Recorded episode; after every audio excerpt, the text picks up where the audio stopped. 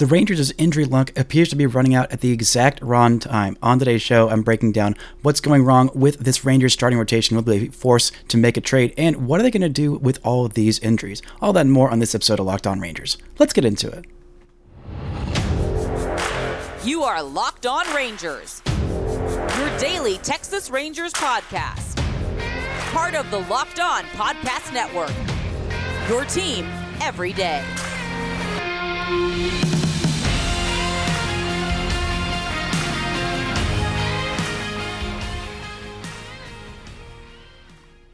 You are locked on to the Texas Rangers. I'm Brice Paterik, a cripplingly addicted Texas Rangers fan since 2010, the founder and host for all five seasons of this Locked On Rangers podcast. Today is Monday, July 24th, and your Rangers are 59 and 41, alone in first place in the AL West, three games ahead of the Astros. Thank y'all so much for making Locked On Rangers your first listen every single day. If you're not already, you can follow me on Twitter at Brice Paterik. You can follow the show at Locked On Rangers. Subscribe on YouTube, where the best way you can help grow the show is to comment nearly any single thing below. Now, this weekend was was the worst series so far of the second half for the Rangers. The only series where they haven't swept, and the Rangers just barely avoided getting swept. It looks like they looked like they were going to get swept after the top of that first inning, where Martin Perez allowed a grand slam. We'll talk about his comeback for the last five innings of that start and the Rangers' offense battling back. But it was just bad news after bad news after bad news for the Rangers this week. And Corey Seager has gone on the IL. Nathan Eovaldi is going to skip his start versus the Astros this week. Adolis Garcia had another injury scare. I mean, people, please stop hitting Adolis Garcia with baseballs. Just, just stop doing it. Please stop. But Corey Seager is the biggest news of the weekend. Eovaldi is skipping that start. We'll get to that a little bit later on in the concerns about this rotation starting to grow. But Corey Seager was having a fantastic game on Friday night. This was a much closer game. I was out of town this weekend, so I wasn't able to watch live. I went back and watched, and uh, I thought it was more of a blowout than the final score indicated. The Rangers lost 11 to 5. Andrew Heaney had a not great start, but the Rangers were battling back and forth and back and forth with this Dodgers team, a very good Dodgers team, and a a very good top three, four of their lineup who just absolutely went ham this entire weekend. Freddie Freeman um, just absolutely crushed the Rangers this week and kind of saw why. Oh yeah, this guy is is probably one of the best hitters in all of baseball. Kind of forget about him in that conversation of Shohei Ohtani and Corey Seager and Ronald Acuna Jr. But I mean, Freddie Freeman has absolutely been there the entire season. His OPS is just three points below a thousand, hitting 331 on base, over 410 with 20 home runs on the season. Also, he's got 12 stolen bases as a 33 year old first baseman. The guy just did everything against this Rangers squad, and this game got really out of hand late because of some bullpen shenanigans and. Alex Speas, after a great first outing, a perfect MLB debut. Comes in in the seventh inning of a close game, a one-run lead, I believe it was at the time, and Speas does uh, some some things that Speas is gonna do from time to time. He didn't get a single out, one hit allowed, three walks. Two of those runs ended up scoring because Cody Bradford came in and kind of saved his bacon there from from more of those runs scoring. A, a good outing for him. And then Grant Anderson was trying to keep it close late, but just could not do it. His ERA ballooned up over five. He is now optioned back down to AAA Round Rock. Not a great outing for him. The Rangers could not keep coming back against this Dodgers bullpen, despite some some good clutch late hits, including Corey Seager, his 15th home run of the season that gave the Rangers the lead in this one. The Rangers Would end up giving it back. He also had a double late in this one, which was actually where he got hurt. He was sliding into second base and he jammed his thumb. It looked much worse than it was. Originally, he was called out. The Rangers challenged. He was ruled safe. Then he came out of the game, bench run for by Josh Smith he was really, really holding that hand. It, it, looked really bad. Thankfully, the X-rays came up negative. It was just a thumb sprain. He will be put on. He was put on the 10-day IL on Saturday. Um, should need about 10 days rest, the inflammation to subside, and that would put him back on the roster on August 1st ahead of the White Sox. That would be the day of the trade deadline, a big day for the Rangers and a, a big month of August where they'll have him back, but they'll be missing him for this series against the Astros. Again, he I believe his injury happened right before the Astros series last time up, or maybe it was maybe it was right after the, the initial series in Houston. but the Rangers didn't have J, uh, Jacob DeGrom or Nathan Eovaldi pitch in either of those games against the Astros in Houston the first time, but they still won two out of three. Now they go to Houston again. They will not have Jacob DeGrom or Nathan Eovaldi pitch in either of those games. So maybe the Rangers can get a similar result. That's what they're really hoping for. I mean, it's going to be a big series. We'll talk about that a little bit later on, but Adolis Garcia's injury scare was was yet again just another dodged bullet by the Rangers. I mean, how how often can you say that? Oh, my my all star shortstop, my one of the best hitters in baseball, a guy with a, who was hitting 350 at the time of his injury, and an OPS of 1044. Oh, he's going to be out. Well, I guess I'll plug in my left fielder, who's hitting 294 with an 850 OPS. I, I guess I'll just go ahead and, and do that. How many teams can say that? Almost none.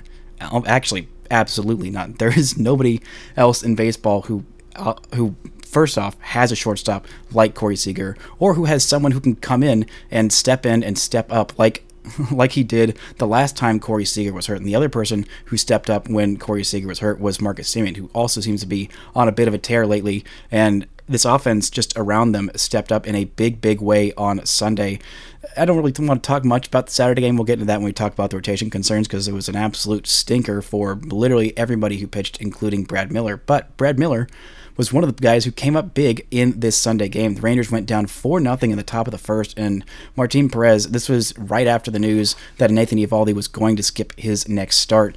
And right after a mediocre performance by Andrew five innings, four runs allowed on Friday, and then an absolute stinker, the worst game that Dane Dunning has pitched this year, which he has been very good. And uh, one of these was, was bound to happen. And well, if it's going to happen against someone, then it honestly I was, would rather it happen against the Dodgers than um, if he was pitching against the Astros. But it's, it's still still not a great outing for him. And Martin Perez goes and gives up four runs in the top of the first inning. You think, oh my God, here we go again. Everything is coming up not Rangers in terms of their starting rotation. There's no Nathan Eovaldi, and the only other guy who you trusted really consistently, um, you know, besides Dane Dunning before that last blow up start was Jon Gray, and he's coming off taking a 112 mile an hour liner to his plant leg, which he's not going to have to skip a start, which is which is amazing. Thankfully, he did not sustain a serious injury, but you kind of think maybe he's not going to be 110%. But Martin Perez goes up there gets into trouble, gives up four runs in the top of the first inning, and then gives up absolutely nothing in his final five innings of work. He ends the day with not a quality start, but I believe this should be this was more than a quality start because of what he did for the final five innings. His final line six innings, six hits, four runs, all of them earned two walks, six strikeouts, and just the one home run. He was striking out Dodgers left and right. He even got Max Muncy. There was a big situation in the bottom or the top of the third inning. The Rangers had just taken the lead back, a one run lead. Martin Perez gives up a leadoff walk to Freddie Freeman. Honestly, at that point in the series, with what Freddie Freeman had done, you know, I said, you know what, fine, honestly, fine. Then Will Smith gets a ground rule double. You have runners on second and third with no outs. And you think, oh boy, well, the Rangers are going to need a lot of innings from their pen, who just pitched six innings the day before and four innings the day before that. You think, okay, well, I hope that they can hold on. But no, Martin Perez bounces back in a big, big way. He gets a weak flyout from Chris Taylor, then strikes out Max Muncy on a really, really nice changeup, and then gets uh, James Outman to ground out to second base. No runs allowed. Rangers still have the lead, and he was absolutely nails from then on. He did not allow more than one base runner in an inning from that point. Still got through six innings. Maybe could have gone through a seventh inning, but he was at 94 pitches, so I didn't blame Bruce Bochy for wanting to take him out and also give his big three some outings. I mean, Matt ja- or Matt Chapman. No, Aroldis Chapman hadn't pitched in a while, so it's good to get him in the game. Will Smith hadn't pitched in a while because the Rangers had lost a couple games in, in a row and then had a day off. So good to get those guys in and have them not be a week in between them pitching before they go, presumably, hopefully, at some point in this Astros series. But massive bounce back from Martin Perez. We're coming up, we're going to look at why that was so important, what this offense did, and why it gave so much confidence that they can still handle anything, even with Corey Seager on the IL. But first, this word from our sponsors.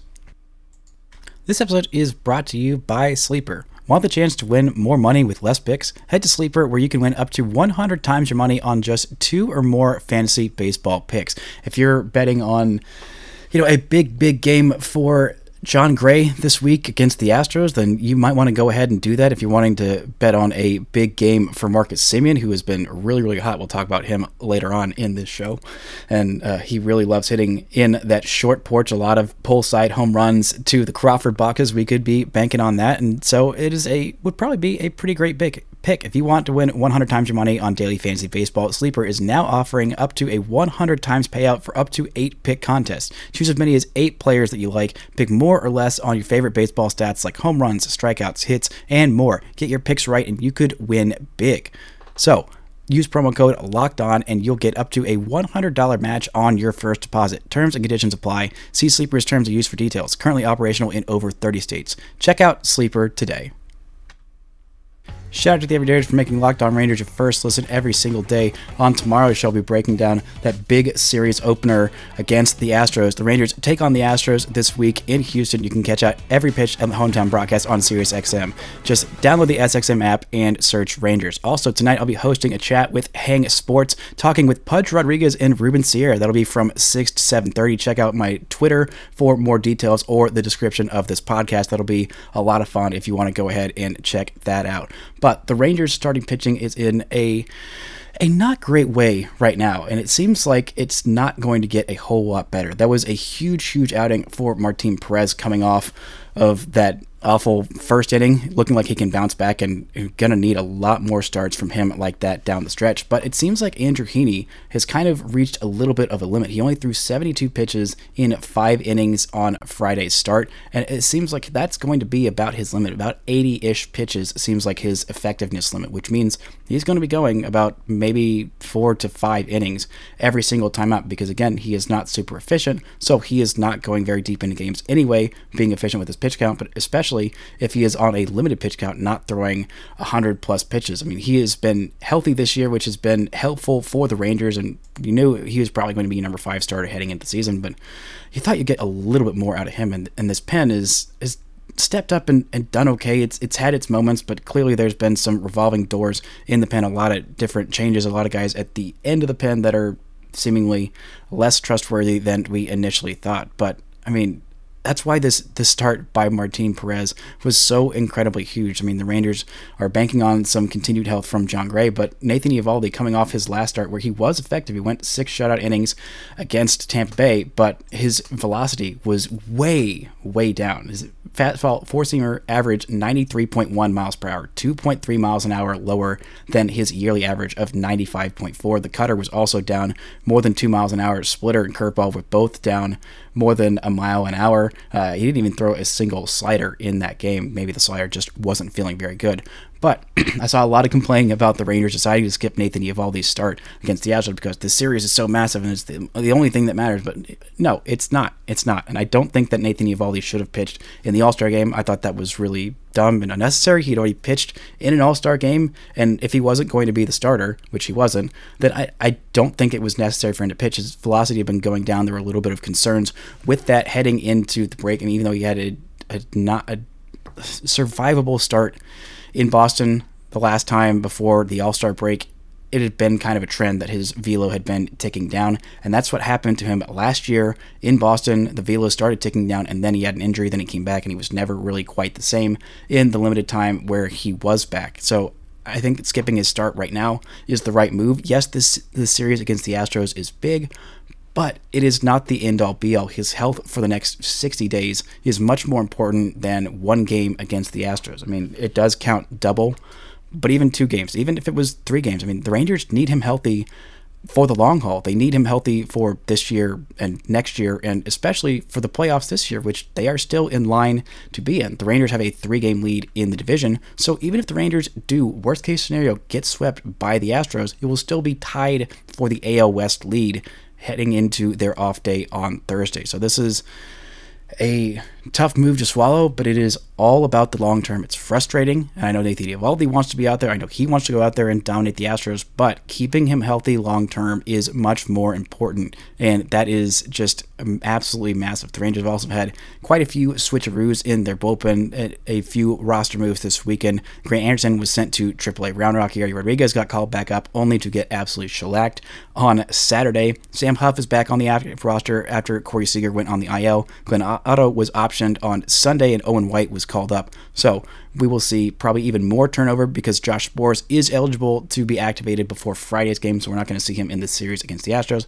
But that is going to be another big arm, big trustworthy arm coming back in a key situation because, I mean, it made sense to use to use their their new shiny rookie, put him in in some clutch situations. It didn't make as much sense when Grant Anderson was the one that was doing that. But when when your guy throws a hundred mile an hour fastball and the uh, by the way the the cutter that Alex Speas has been using that's actually a slider. Listen to the Rangers on Deck podcast where Tepe participates and talked to the Frisco pitching coach who said that he is pronating, uh, which means that he is using some downward movement on that cutter, making it drop a little bit more, which is also why it has a little bit higher spin rate than um, the Emmanuel Clase cutter, which I was comparing on Friday's show.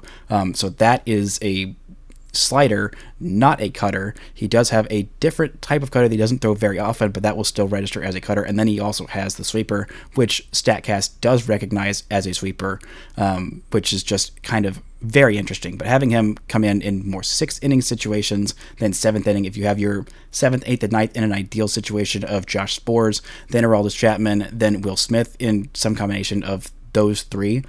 I feel really, really good about that. If the Rangers have a one run lead heading into the seventh inning, and if they have it heading into the sixth inning, and then your sixth inning guy is either Brock Burke or Alex Speas, then I feel really, really good about this Rangers pen. But they do need a little bit of reinforcements. Owen White being called up makes me think that he is probably going to be the starter on Tuesday, where it would have been Nathan Eovaldi. Maybe we'll get a little bit of a combo split start of Cody Bradford being in there for two, three innings, and then more innings from Owen White. But Owen White has not pitched since uh, September. September, no, July 16th. So it has been, it will have been about nine ish days. The last time he threw, he walked four in four shutout innings against the Tacoma Rainiers in AAA Round Rock. Only allowed one hit, didn't allow any runs, two strikeouts through 69 pitches, um, and 38 of those were for strikes. He's been throwing a lot fewer pitches since he has gone to Round Rock, hasn't gone very deep into that many of his games in his first start. Uh, for AAA, he threw 84 pitches in five innings, then only threw two innings against Las Vegas, got lit up there, which again, it's Vegas, so you got to kind of consider those park factors a little bit. Then he came back with five shutout innings against the Space Cowboys, only threw 60 pitches in that one to go five innings, only allowed one walk there. But the velocity is not quite back for Owen White. That is going to be the next thing for him. And if it was back, I would feel much more confident in him starting against the Astros. But the Rangers do have some favorable starting pitching matchups coming up. We're going to look at this series against the Astros, where these two teams are, and why, even though it's a big series, it is not the end all be all for the Texas Rangers in this series. But first, this word from our sponsors. Shout out to the Everydayers for making Locked On Rangers your first listen every single day. On Wednesday's show, I'll be talking a little bit more about this series against the Astros. Hopefully, at that point, a series win, looking for a series sweep in Houston. The Rangers take on the Astros in Houston this week. You can catch every pitch with the hometown broadcast on SiriusXM. Just download the SXM app and search Rangers. Now, I did want to talk a little bit more about that Sunday game because this team does head into this series against the Astros a little bit shorthanded. I'm not sure if Adolis Garcia will be in the lineup on Monday's game. I'm hoping he will. I'm thinking he will. He's going to do everything that he can. But they will be without Corey Seager. But this lineup, again, without Corey Seager, the first the first game, well, it wasn't quite as spectacular. Um, and they were also already out of it before they even started because of that rough outing for Dane Dunning. But the comeback victory on Sunday, it just kind of proves this offense doing things that they hadn't done. They had a bunch of comeback wins in the first in that six game winning streak and they did it against a bunch of really good bullpens which again i think they can do it against this houston bullpen which hasn't been as good this year because they have been overtaxed because the starting pitching is not as great this year because of so so so many injuries but this team coming back from down four nothing didn't even blink two runs in the bottom of the first inning three runs in the bottom of the second inning two runs in the bottom of the third one run in the bottom of the fourth inning and eight unanswered runs. And it was literally everybody coming up big for the Rangers. I mean, Travis Jankowski, the, the normal hero of of the day. I think he's going to be hitting a lot in that two hole with Corey Seager on the IL. I, I kind of like that. Get his on base in there. You do still have the back to back lefties problem, which I, I don't love. Maybe they'll end up switching you know, Ezekiel Duran to hit up there, which he did for a little bit while Seager was on the IL. Not entirely sure how they're going to do it, but the Rangers got contributions from literally everybody. They had a multi-hit day from Brad Miller, who had a double, a single, and also reached on a walk. Leody Taveras came up with a huge two-run double on an 0-2 pitch to extend that lead. Uh, I believe it was that was the one in the third inning. The Rangers were already up five to four at that point, gave them a two run lead. Then they got one more run in the fourth inning. Just a big, big day for this entire offense. And Josh Smith working a walk to extend a rally in the second inning. I mean, just literally everybody in this lineup stepping up big. I mean, without Adolis Garcia, without Corey Seager, this this team going down for nothing, you think, okay, well, that, it's game over. It's absolutely game over. But this team is so freaking resilient. It is so deep and so incredibly talented. This lineup and everybody coming up there in a big way. And I mean, again, Brad Miller, multi-hit day, who hadn't started a game, feels like in ages. It honestly might have been since April that Brad Miller has started a game at all, but he comes up with the multi hit day, and it shows the depth of this lineup and everybody coming through big. But the one thing that this team didn't do well this series and hasn't done well in a while and was really on full display was homegrown starting pitching. There are a lot of people in my mention saying, oh, the Rangers should just start home growing some starting pitchers because you're going to need some cheap and controllable pitchers. Pitchers, yeah, yeah, that would be nice. That would be absolutely very, very nice if Owen White can step up and be a fantastic homegrown pitcher. Be the first one the Rangers have had in a long, long time. I mean, Cody Bradford, if he moves into the starting rotation, he will be. I mean, with, with his success, he has been one of the more successful Rangers homegrown starting pitchers in a long, long time, and it would be very nice for Jack Leiter to be up at this point and contributing to the big league roster. But again, that's not happening. And it would be nice if Kumar Rocker didn't have Tommy John surgery so we could see him thriving in Double A or Double A Frisco at this point. But we are not seeing that, and that is uh, we are also quite a ways away from Brock Porter being anywhere near the big leagues, which is fine, and maybe eventually he'll be a really nice starting pitcher. But for the Rangers to just do that, it takes years and years and years. A bunch of people just suggesting that it just happens overnight. That's not how that works. That is not how that works at all. It's just a very, very difficult thing to do. That's why the Rangers spent so much money on overhauling this pitching staff, the starting rotation in the offseason. Sometimes you just got to buy a lot of pitching. There are not a lot of teams that can develop pitching. I mean, the Astros, if any other team had this series of injuries to their starting pitchers that the Astros have suffered, most of them would be very much out of it. Could not just keep calling up guys and guys and guys like the Dodgers did this weekend with three homegrown pitchers, with Sheehan, who the Rangers absolutely pulverized, getting him out of there. I mean, Martin Perez gives up the grand slam in the first inning. You think there's no way Sheehan is not going longer than Martin Perez, but that was the case, and Martin Perez had a much more impressive start. They also had Bobby Miller and Tony Gonsolin. That would be nice for the Rangers to have developed literally any of those three guys, even though Sheehan got kind of rocked and his ERA is 675. He's still got some really impressive stuff, and you, you saw why a lot of people like him.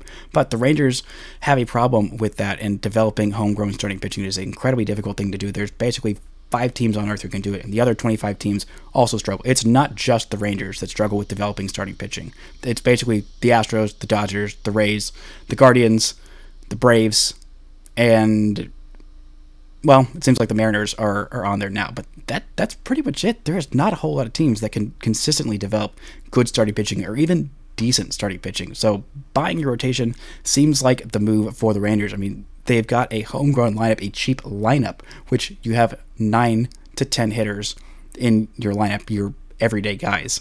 So if you have to buy five starting pitchers, you can home grow a pretty cheap starting lineup. I mean, there's only what two two guys every day in this lineup that are past arbitration, and that's Marcus Semien and uh, Corey Seager. Well, no Corey Seager for now, but the rest of this lineup is incredibly cheap. And if you have to keep buying a starting rotation every offseason, I think eventually you're going to run out of money. But at this point, buying a starting rotation or buying most of a lineup, the Rangers have it they have their lineup locked up for the next five, six years, almost everybody in their everyday starting lineup. So I really want to push back on the Rangers' need to just develop a crap ton of homegrown starting pitchers, which it would be nice, but I don't think it's an absolute necessity. They might need to trade for one because if Dane Dunning keeps having outings like this. Again, I'm a little concerned with Dane Dunning. His glow up was fantastic, and he was absolutely worthy of all the praise that he received. He did a lot of new things and, and did very, very well for the first couple months. But this month, it has been rough, and it has not just been this start. For the month of July, he has got four starts. He's got a 498 ERA.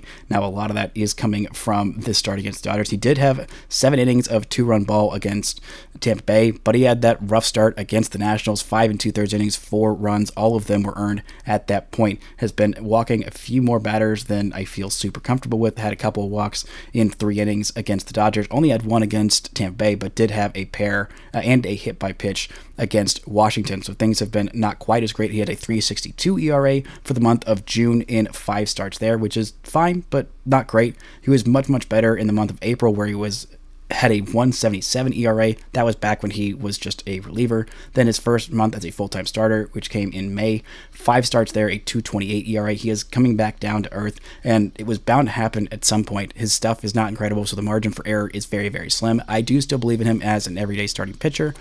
But if you're only getting 80 pitches at Heaney, and if Martin Perez can't, you know, continue what he did in the final five innings and looks more like he looked in the first inning on Sunday, then that's a recipe for disaster. If Nathan Eovaldi has to miss any time, and if Jon Gray doesn't look quite like his full Jon Gray self, then the Rangers might need to trade for a guy who you can start in a playoff game because a starting rotation of right now it would be my playoff rotation would be Nathan Eovaldi, John Gray, Dane Dunning, I think, in game three. And then game four, I would still give lean towards giving the ball to Martin Perez over Andrew Heaney, move Andrew Heaney into a bullpen role, and then feel okay about that. But it's moves like this where make you where it makes you think, okay, maybe the Rangers need to make some massive trade for for some starting pitcher or a mid-level starting pitcher or just somebody. If you're trading for any starting pitcher at this point they've got to be at least a middle of the rotation pitcher somebody who you feel comfortable giving the ball to in october probably in game three maybe in game two